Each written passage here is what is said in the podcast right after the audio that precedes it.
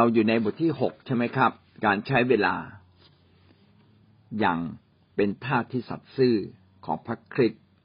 เมื่อเราเป็นคนของพระเจ้าที่สัตย์ซื่อเวลาก็มีความสำคัญกับเรามากจริง ๆ เราได้เรียนรู้ข้อที่หนึ่งคือความสำคัญของเวลานะครับ ขณะพระเจ้าเองเมื่อทำงานก็ยังมีการแบ่งเวลา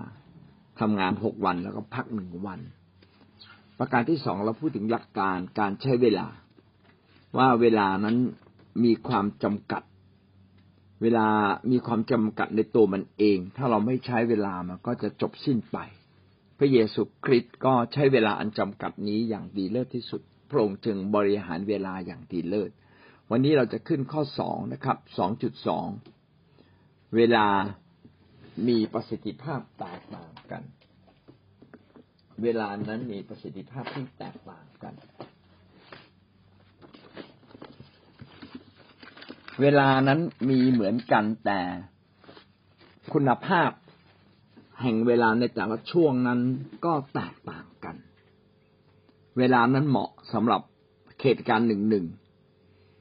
เหมาะสำหรับคนในภาวะหนึ่งหนึ่ง ถ้าผ่านภาวะนั้นไป ผ่านเวลานั้นไป สิ่งเหล่านั้นก็แปรเปลี่ยนไป แสดงว่าแต่ละช่วงเวลานั้นมันจะมีคุณภาพไม่เท่ากัน แต่ละช่วงเวลานั้นจะมีคุณค่าไม่เท่ากัน เราจึงต้องใส่ใจในเรื่องนี้ว่า เวลาไหนเป็นเวลาที่มีคุณภาพที่สุด เวลาไหนเป็นเวลาที่มีค่ามากที่สุด ยกตัวอย่าง เช่น เมื่อเราพูดคุยกับคน เราเรายังต้องรอจังหวะเวลา บางเวลาเป็นเวลาที่ถ้าเราเข้าไปแทรกปั๊บพังทันทีเลย แต่บางเวลาเป็นเวลาที่เมื่อเราเข้าไปแทรกเรา กลับเป็นสิ่งที่ดีที่สุด สิ่งนี้ก็ต้องพึ่งพาพระเจ้าและอาศัยสติปัญญา จะมั่วไปเรื่อยไม่ได้อยากจะคิดจะพูดก็พูดก็ไม่ได้นะครับ เราก็ต้องดูช่วงเวลา ตรงไหนเป็นเวลาที่ดี และเหมาะที่สุดสำหรับเรา สิ่งนี้ก็เป็นสิ่งที่เราต้องเรียนรู้และมีสติปัญญา เขาจึงบอกว่า คนที่รู้มาก คนที่เติบโตมาก คนที่เป็นผู้ใหญ่แล้ว ก็จะรู้ว่าช่วงไหนของเวลาเป็นช่วงเวลาที่มีค่า เดี๋ยวเรามาดูด้วยกันนะครับ ในวันหนึ่งก็มี 24 ชั่วโมง อายุของคนคนหนึ่งก็จะมีประมาณสักร้อยยี่สิบปี เวลาของแต่ละคนช่วงเวลาของแต่ละวันก็มีความหมายและมีคุณค่าที่แตกต่างกัน ขึ้นอยู่กับว่า คนคนนั้นกำลังดำเนินชีวิต โดยจุดประสงค์อะไร ถ้าเราดำเนินชีวิตโดยจุดประสงค์ที่ถูกต้องเกือบทุกเวลา เป็นเวลาที่ มีคุณค่าจริง ๆ แต่ถ้าจุดประสงค์ในการดำเนินชีวิตของเราผิดกับน้าพระทัยของพระเจ้า เวลาของเราก็เป็นเวลาที่ไม่มีคุณค่าที่นับได้ในสายพระเนตรของพระเจ้า เรามาดูด้วยกันนะครับ แล้วเขาได้เขียนรายละเอียดไว้เยอะทีเดียว ในหน้าร้อยห้าสิบห้านะครับ ช่วงเวลาหนึ่งวัน เอาละเราลองมาพิจารณา ว่าช่วงเวลาที่มีคุณภาพหรือมีประสิทธิภาพแตกต่างกันนั้น ในหนึ่งวันนั้นเป็นอย่างไรบ้าง ในหนึ่งวันพระเจ้าสร้างให้ร่างกายของมนุษย์ทำงานแตกต่างกันไป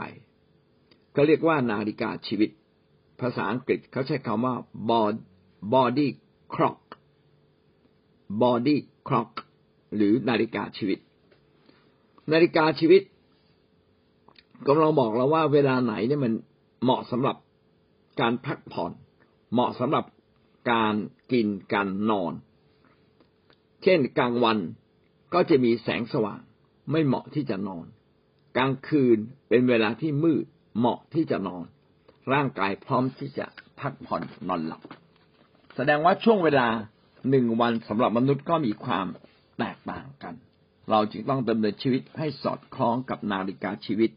ที่พระเจ้าให้กับเรา ในสดุดีบทที่ร้อยสี่หนึ่งศูนย์สี่ข้อสิบเก้าถึงข้อยี่สิบสามพระองค์ทรงจัดตั้งดวงจันทร์ให้กำหนดฤดูดวงอาทิตย์รู้จักเวลาตกของมัน พระองค์ทรงให้เกิดความมืดและเป็นกลางคืน เป็นสัตว์ของป่าไม้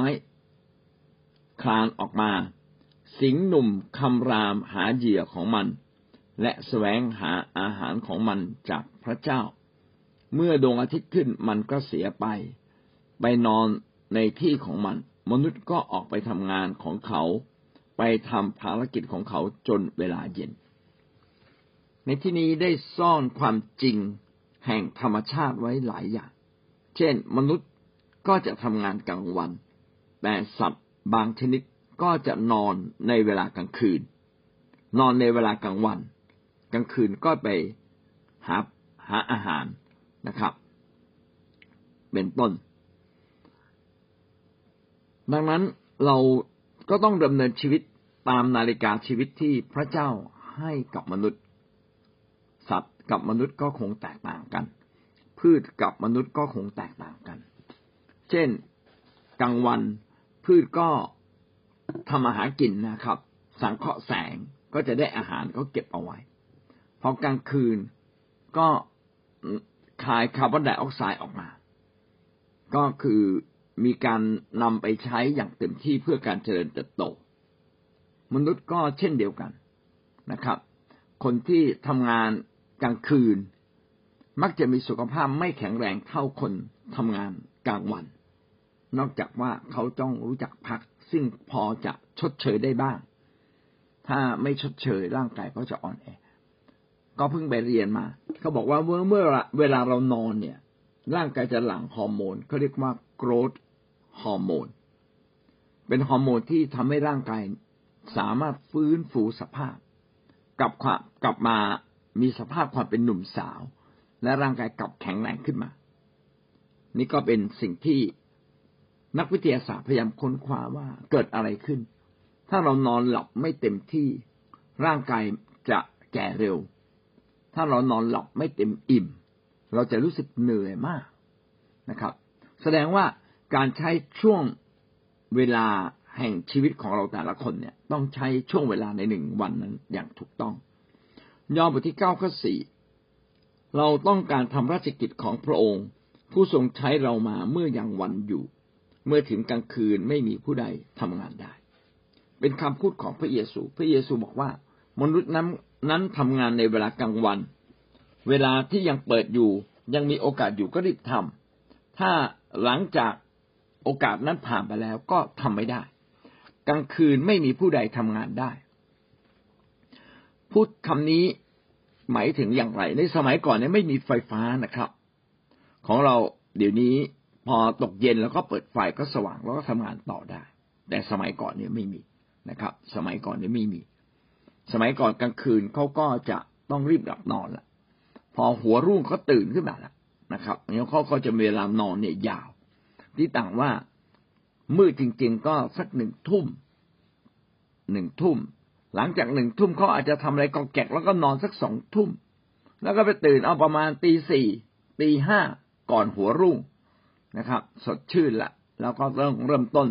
นะครับทำนู่นทำนี่นะครับ จัดการสิ่งนู้นสิ่งนี้เพื่อเตรียมตัวเดินทางอย่างนี้เป็นต้น ในคนสมัยก่อนเนี่ยเขาจะเริ่มเดินทาง ตั้งแต่ฟ้าเริ่มสางเล็กน้อย สว่างเล็กน้อยตีห้าเนี่ย สว่างเล็กน้อย เอาค่ะเอาละเขาเริ่มทำงานกันละอย่างนี้เป็นต้น ดังนั้นที่พระเยซูพูดเนี่ยจึงมีสองความหมาย ความหมายแรกก็คือว่ากลางวันก็ให้รีบทำงาน กลางคืนก็ไปพักผ่อนเสีย ถ้าเป็นกลางวันอยู่ ก็อย่าได้พักเลยรีบรีบทำงานของพระเจ้าให้สำเร็จ อีกความหมายหนึ่งก็คงหมายถึงว่า โอกาสมาแล้ว ถ้าโอกาสมีก็รีบทำราชกิจของพระเจ้า แต่ถ้าเราไม่รีบทำมันอาจจะเป็นเวลาเขาเรียกว่ากลางคืน คือไม่เหมาะที่จะทำเช่นเดียวกันนะครับ พี่น้องก็ต้องรู้ว่าเมื่อไรเราควรจะทำอะไร ก็ขอให้เราวินิจฉัยอย่างดี แต่อย่าวินิจฉัยวันต่อวันอย่างเดียว ให้วางตารางเวลาไว้ เพื่อเราจะได้รู้ว่าเวลาที่เหมาะสมในการทำงาน ตารางเวลานั้นจะเป็นอุปกรณ์ที่คอยช่วยเรา เช่น เราอธิษฐานตั้งแต่ตีห้าเสร็จเสร็จไปจนถึงทุ่มเอาไปถึงเจ็ดโมงเช้า เราก็รู้ว่าเวลานี้ไม่ต้องไปทำอะไรนะครับ หลักก็คือการอธิษฐาน ถ้าเราต้องทำก็ขอให้ได้อธิษฐานด้วย ท่านอาจจะต้องทำกับข้าว ต้องดูแลลูก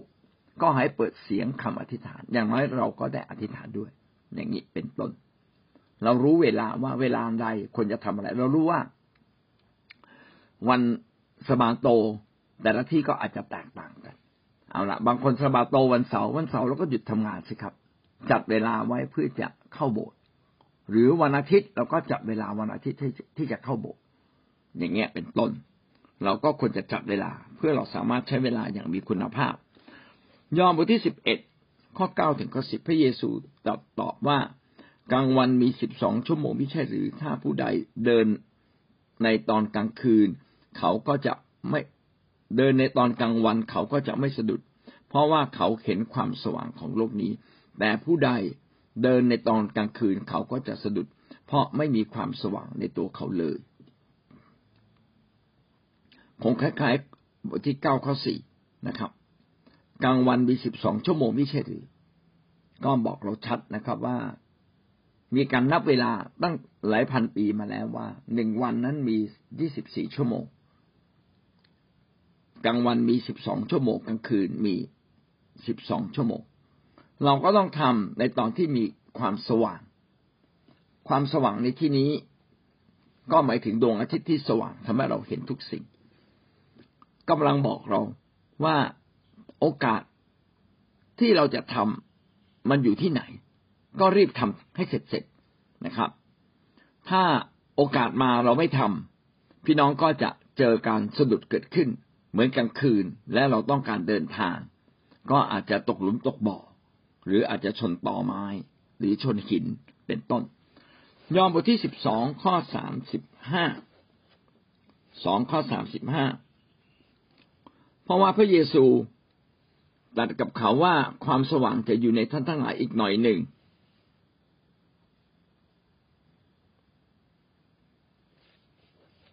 โทษทีนะครับ ความสว่างจะอยู่กับท่านทั้งหลายอีกหน่อยหนึ่ง เมื่อยังมีความสว่างอยู่ก็จงเดิน เดินไปเถิดเกรงว่าความมืดจะตามมาทันท่าน ท่านที่เดินอยู่ในความมืด ย่อมไม่รู้ว่าตนเดินไปทางไหน ถ้าเราอยู่ในความมืดเราก็ไม่รู้ ความมืดในที่นี้อาจจะหมายถึงความสว่าง อีกอันหนึ่งก็คือหมายถึงมารซาตาน ถ้าท่านอยู่ชีวิตอยู่ในมารซาตาน มารซาตานมันมีอำนาจเหนือชีวิตของท่านเหนือความคิดของท่าน ท่านก็อาจจะเดินทางผิด เช่นเราบอกว่าเรารู้ว่าเราไปเล่นหวยมันผิด และเรายังเล่นอยู่ อันนี้พี่น้องก็เหยียบขาข้างหนึ่งเข้าไปอยู่ในความมืดเรียบร้อยแล้ว เมื่อท่านมีขาข้างหนึ่งไปอยู่ในความมืด มารซาตานก็สามารถดลจิตดลใจท่าน พอถึงเวลาใกล้ๆวันเวลาของหวย ก็จะเกิดความกระสับกระส่ายนะครับ อันเนี้ยเราอยู่ในกลางคืน เหมือนอยู่ในความมืด แห่งอำนาจจิตวิญญาณ เราก็จะดำเนินชีวิตผิดๆใครนัดนัดเราไปเยี่ยมคน เราก็อาจจะไม่ค่อยอยากไปนะครับ ใครนัดเราไปรับใช้ เราก็ไม่ค่อยอยากไป ใครนัดเรามาใช้เวลา เราก็ไม่อยากจะอยากจะไป เพราะความมืดได้เกาะกลุ่มจิตใจของเรา ในโลกนี้อาจจะมีความสว่างคือกลางวัน มีความมืดคือกลางคืน แต่สำหรับฝ่ายจิตวิญญาณนั้น ความมืดและความสว่างไม่ได้ขึ้นกับกลางวันกลางคืน ขึ้นกับใจที่เราเปิดกับพระเจ้า หรือใจที่เราเปิดให้กับมารถ้าเราใจเปิดให้กับพระเจ้า มีเวลาใกล้ชิดพระเจ้าดำเนินชีวิตอย่างถูกต้อง พี่น้องก็ยังอยู่ในความสว่างของพระเจ้า เป็นเหมือนกลางวัน มารซาตานจะมาล่อลวงท่านไม่ได้ มันต้องอาศัยความมืด คืออาศัยความบาปที่ท่านทำถ้าท่านไม่ทำบาปซาตานเข้ามาอย่างชีวิตท่านไม่ได้ นึกถึงพระคัมภีร์ในปฐมกาลที่คาอินฆ่าอาเบล และพระเจ้าบอกว่า อย่ากโกรธ เมื่อเจ้าโกรธมาที่อยู่ที่ประตูก็จะตะคุบเจ้าแม้บางคำว่ามาเนี่ยมันคอยอยู่แหละ คอยจังหวะเวลาที่ท่านจะอยู่ภายใต้ความมืด เมื่อท่านอยู่ภายใต้ความมืดหรือความบาปซาตานก็พร้อมจะตะครุบเรา ดังนั้นเราก็ต้องสนใจไม่ไม่เพียงแต่เวลาชีวิต เราก็ต้องสนใจเวลาชีวิตฝ่ายวิญญาณด้วย ไม่เพียงแต่สนใจเวลาชีวิตฝ่ายโลก ท่านก็ต้องสนใจเวลาชีวิตฝ่ายวิญญาณ ซึ่งละเอียดอ่อนยิ่งกว่าเวลาฝ่ายโลกเสียอีก เวลาฝ่ายโลกก็ยังมีความสว่างมีความมืด แต่เวลาฝ่ายวิญญาณนั้น มันอยู่ที่เรากำกับ ถ้าเราอยู่ใกล้ชิดพระเจ้า ท่านก็อยู่ในความสว่าง แต่ถ้าเราไม่ได้ติดสนิทหรือใกล้ชิดพระเจ้า เราก็อยู่ในความมืด ดังนั้นเราจึงต้องเข้าใจในเรื่องเหล่านี้ทั้งฝ่ายวิญญาณ ทั้งฝ่ายโลกสำหรับฝ่ายโลกนั้น ร่างกายของมนุษย์นั้นทำงานเป็นระบบ เราจึงต้องเข้าใจหลักวิทยาศาสตร์ทางการแพทย์ เราจึงจะเข้าใจและรู้ความเหมาะสมในการทำงาน เช่น เรารู้ว่า เวลาที่เราตื่นเช้าขึ้นมา เป็นเวลาที่เราสดชื่น เวลาที่เรากินข้าวเสร็จ อาจจะเป็นเวลาที่เราควรจะพักผ่อนสักเล็กน้อย มีหลายประเทศนะครับ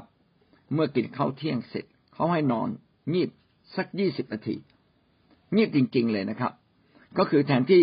เลิกกินข้าวเที่ยงแล้วก็จะต้องไปทำงานบ่ายโมงบางประเทศเนี่ย เลิกเที่ยงให้ไปกินข้าวแล้วบ่ายสองโมงเขาจึงจะให้ทำงาน ผมเคยได้ยินเรื่องนี้ว่าคนลาว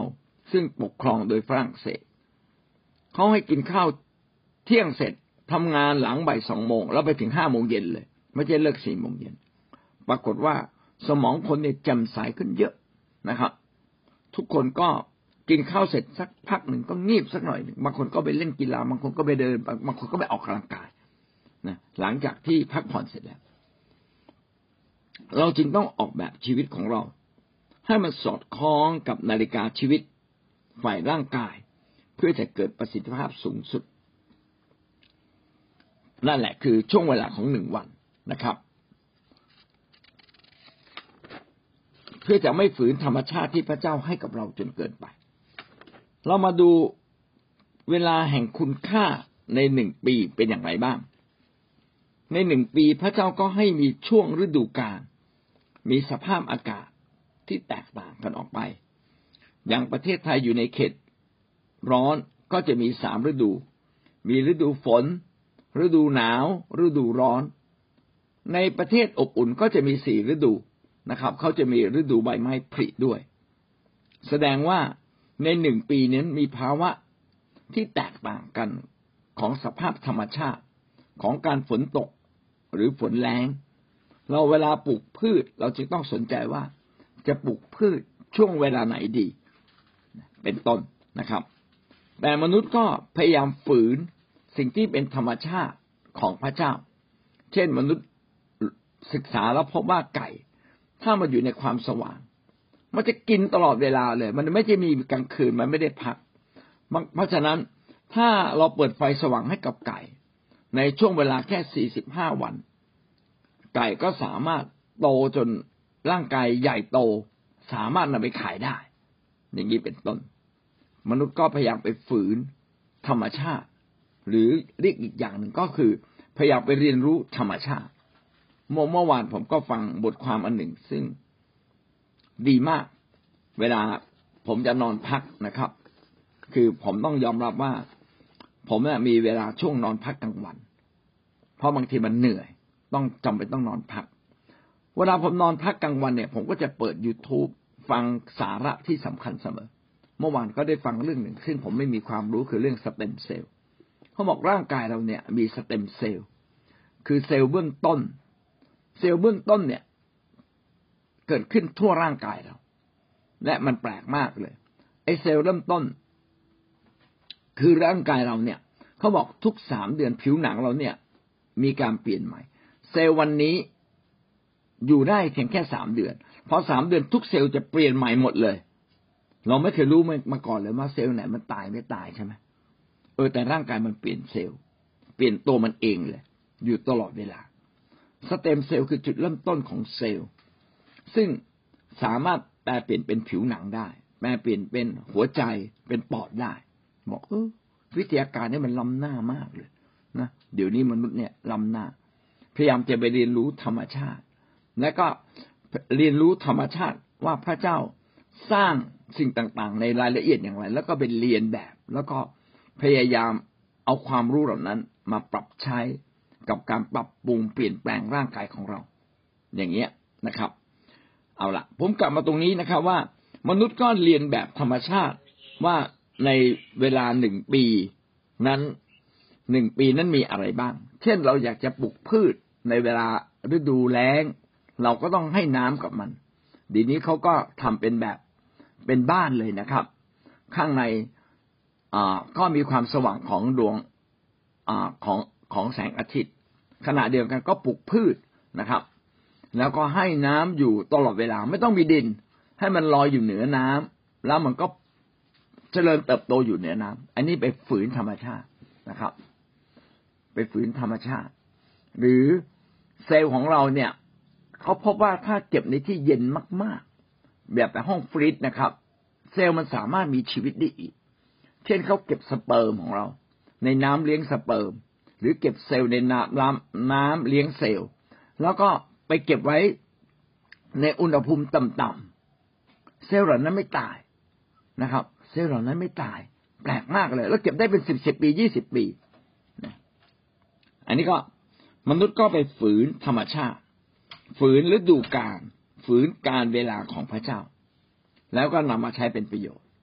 แต่อย่างไรก็ตามมนุษย์แม้จะเรียนรู้ความเป็นธรรมชาติของโลกของสิ่งต่างๆ ก็ไม่สามารถที่จะชนะพระเจ้าได้ เพียงแต่คืบคลาน ความรู้นั้นคืบคลาน ใกล้เคียงกับสิ่งที่พระเจ้าทรงสร้างมากขึ้นมากขึ้น ในโลกนี้มีฤดูกาลนะครับปฐมกาลบทที่แปด ข้อที่สิบสองโลกยังดำรงอยู่ตราบใดจะมีฤดูหวานฤดูเกี่ยว เวลาเย็นกับเวลาร้อน ฤดูร้อนกับฤดูหนาว และมีวันและคืนเรื่อยไปตราบนั้น เมื่อพระเจ้าสร้างโลก พระเจ้าหลังจากที่ทำลายมนุษย์ทั้งสิ้นในยุคของโนอาเพราะยุคของโนอาเนี่ย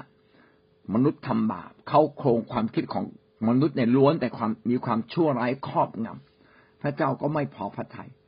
พระเจ้าก็ให้โนอาประกาศว่าโลกนี้น้ำจะท่วมแล้ว พระเจ้าจะทำลายล้างโลก ก็บอกกับมนุษย์ หลายปีทีเดียว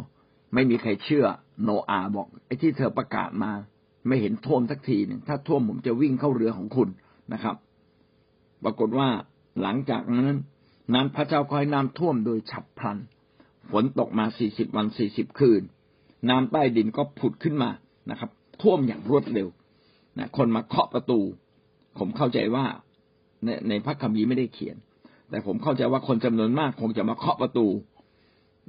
เรือโนอา แต่โนอาคงบอกว่าประตูนั้นปิดซะแล้ว เปิดไม่ได้นะครับ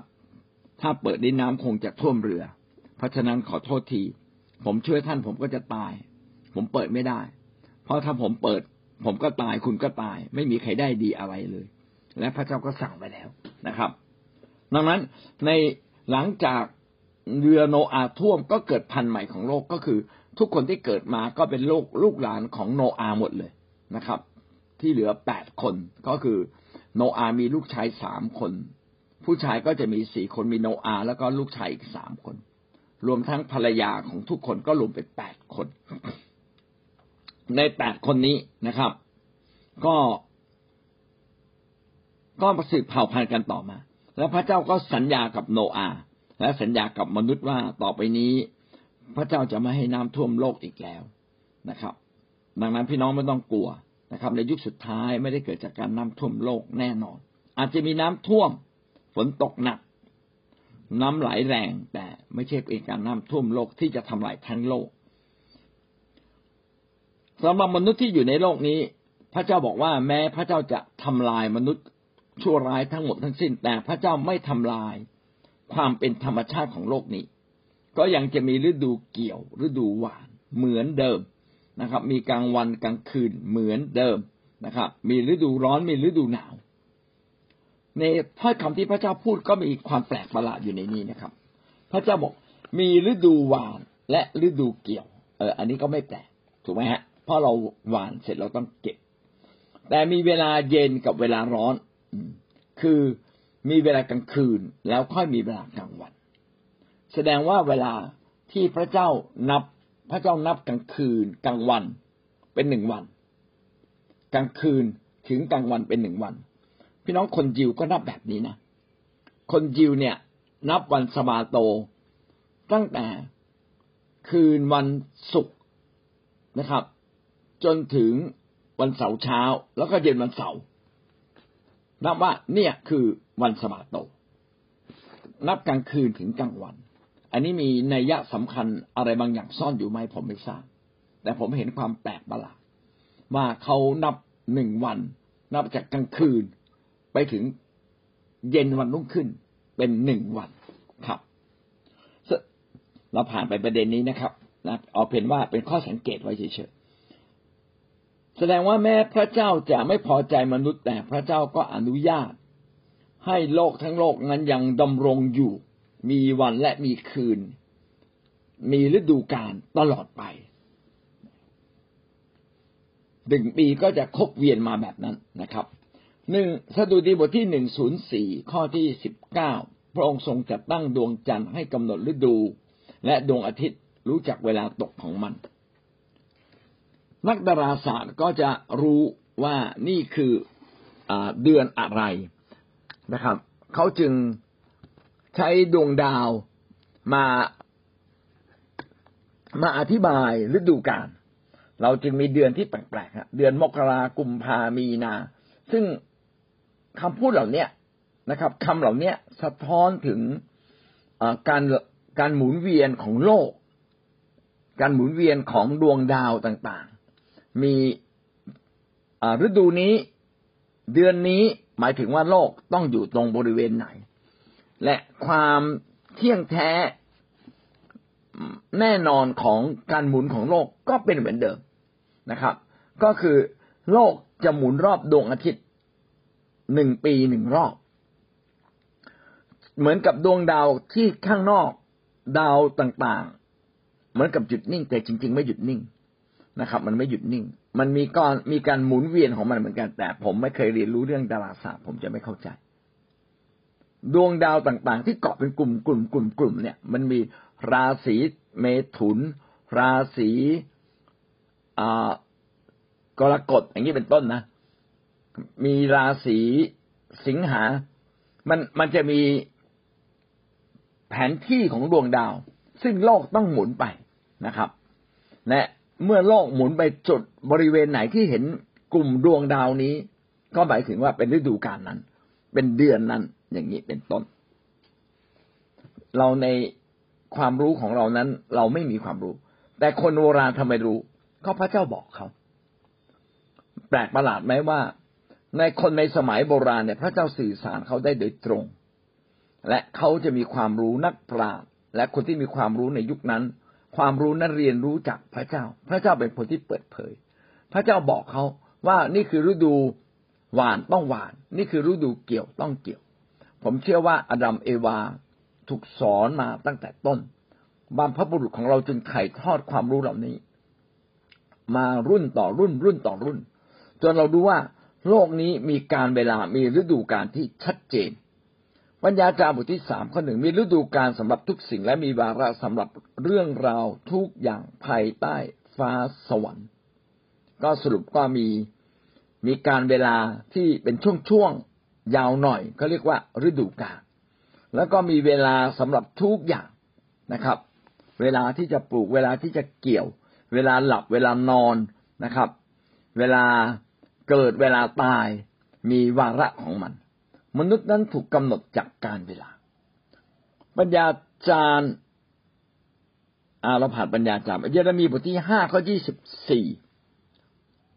ข้อความนี้เขาไม่มุ่งอยู่ในใจของเขาทั้งหลายว่า ให้เรายำเกรงพระเยโฮวาห์พระเจ้าของเรา ผู้ทรงประทานฝนตามฤดูกาลของมัน หรือฝนต้นฤดู ฝนชุกปลายฤดู และทรงรักษาสัปดาห์ที่กำหนดการเกี่ยวเข้าไว้ให้แก่เรา ถ้าเรารู้ว่าการเวลาและวาระต่างๆ นั้น พระเจ้าเป็นคนที่กำหนด พี่น้องของเราก็จะเกิดความยำเกรงพระเจ้า ต้นกำเนิดของทุกสิ่งที่เกี่ยวข้องกับมนุษย์นั้น พระเจ้าเป็นผู้ที่จัดสรรจัดเตรียมไว้ให้กับเรา ถ้าเราได้ค้นลึกๆ เราจึงจะรู้ว่าจุดเริ่มต้นสุดของบรรดาทุกสิ่งนั้นมาจากพระเจ้าจริงๆและหลายคนที่ปฏิเสธพระเจ้า เขาอาจจะละเลยการค้นคว้าจนถึงที่สุดหรือบางทีมันก็เกินกว่าความสามารถเขาจะค้นคว้าเขาเลยไม่เข้าใจว่ามีการเวลามันคืออะไรมีวันมีเวลา มันหมายถึงอะไรจริง ๆ ทั้งหมดบ่งชี้ว่ามีวันเวลาที่ชัดเจน มีกลางวันมีกลางคืน มีฤดูกาลมีสัปดาห์นะครับ ก็เพราะว่าพระเจ้าเป็นผู้ที่กำหนดมาตั้งแต่ต้น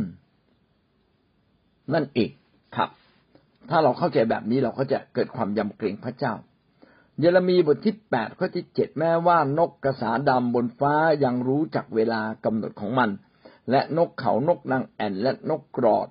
ได้รักษาเวลามาของมัน แต่ประชากรของเราไม่รู้จักกฎหมายของพระเจ้า แสดงว่ากฎเกณฑ์เป็นเรื่องสำคัญ หลักการเป็นเรื่องสำคัญ แม้แต่นกก็ยังรู้นะครับ ว่าโอ้เนี่ย นี่คือฤดูที่จะฤดูหนาวแล้วนะเขาควรจะต้องเตรียมรังอย่างไรเขาต้องทำตัวอย่างไรเขารู้นะครับ แต่มนุษย์นี่ไม่รู้แปลกสัตว์นี่รู้นะครับว่าเอาละมันจะหน้าแล้งละเอาจะต้องเก็บอาหารไว้ มดต้องเก็บอาหาร กบนะครับ ต้องหาที่หลบซ่อนไปจำสินอย่างเงี้ยเป็นต้น แต่มนุษย์นั้นไม่เรียนรู้กฎเกณฑ์ของพระเจ้าเลย สัตว์ยังรู้จักกฎเกณฑ์ธรรมชาติของพระเจ้า แต่มนุษย์ไม่เรียนรู้กฎเกณฑ์หลักการของพระเจ้า ไม่เรียนรู้อะไรคือสิ่งที่ดีและไม่ดี และทำตามในสิ่งที่พระเจ้าพูด สิ่งที่พิเศษที่เบื้องหลังตรงนี้ก็เพราะว่าพระเจ้าสร้างมนุษย์ให้มีเสรีภาพในการตัดสินใจ มนุษย์นั้นไม่เพียงแต่มีจิตสำนึกแต่พระเจ้าอนุญาตให้มีเสรีภาพในการตัดสินใจ มนุษย์จึงเป็นมนุษย์ที่แหวกกฎ ไม่ได้อยู่ในกฎ เมื่อเราไม่อยู่ในกฎบางครั้ง เราก็เป็นการเรียนรู้อย่างดี แต่บางครั้งก็เป็นการทำผิดต่อพระเจ้าไปด้วย มัทธิวบทที่ยี่สิบสี่ข้อสามสิบสองจงเรียนคำเปรียบเรื่องมะเดื่อ เมื่อแตกกิ่งแตกใบ ท่านก็จะรู้ว่าฤดูร้อนใกล้จะถึงแล้ว ถ้าเราดูต้นไม้มันกำลังแตกกิ่งแตกใบแตกยอดเยอะแยะ แสดงว่าฤดูร้อนกำลังใกล้เข้ามา เพราะว่ามันผ่านฤดูใบไม้ผลิอ่าผ่านฤดูใบไม้ร่วงไปแล้ว ใบไม้ผลิมันกำลังเกิดขึ้นเราก็รู้ว่าฤดูมันเปลี่ยน ขนาดธรรมชาติยังบ่งบอกสำแดงถึงความความมีอยู่ของพระเจ้าและมีการเวลา แต่มนุษย์ถ้าเราละเลยเรื่องการเวลา เราก็จะกลายเป็นคนโง่ เราไม่รู้จักวาระ มนุษย์จึงต้องเรียนรู้อะไรคือการเวลาของพระเจ้า และเราถือโอกาสนั้น ทำการงานของพระเจ้าอย่างดีและเต็มที่นะครับ โดยเรียนรู้จากสภาพอากาศสภาพน้ำสภาพฝนสภาพต่างๆ ในโลกนี้ และหวังว่าพี่น้องก็จะเรียนรู้ช่วงเวลาหนึ่งปี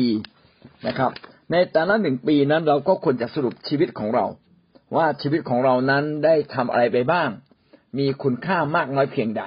และเราจะได้ปรับปรุงตัวเราอยู่เสมอนะครับ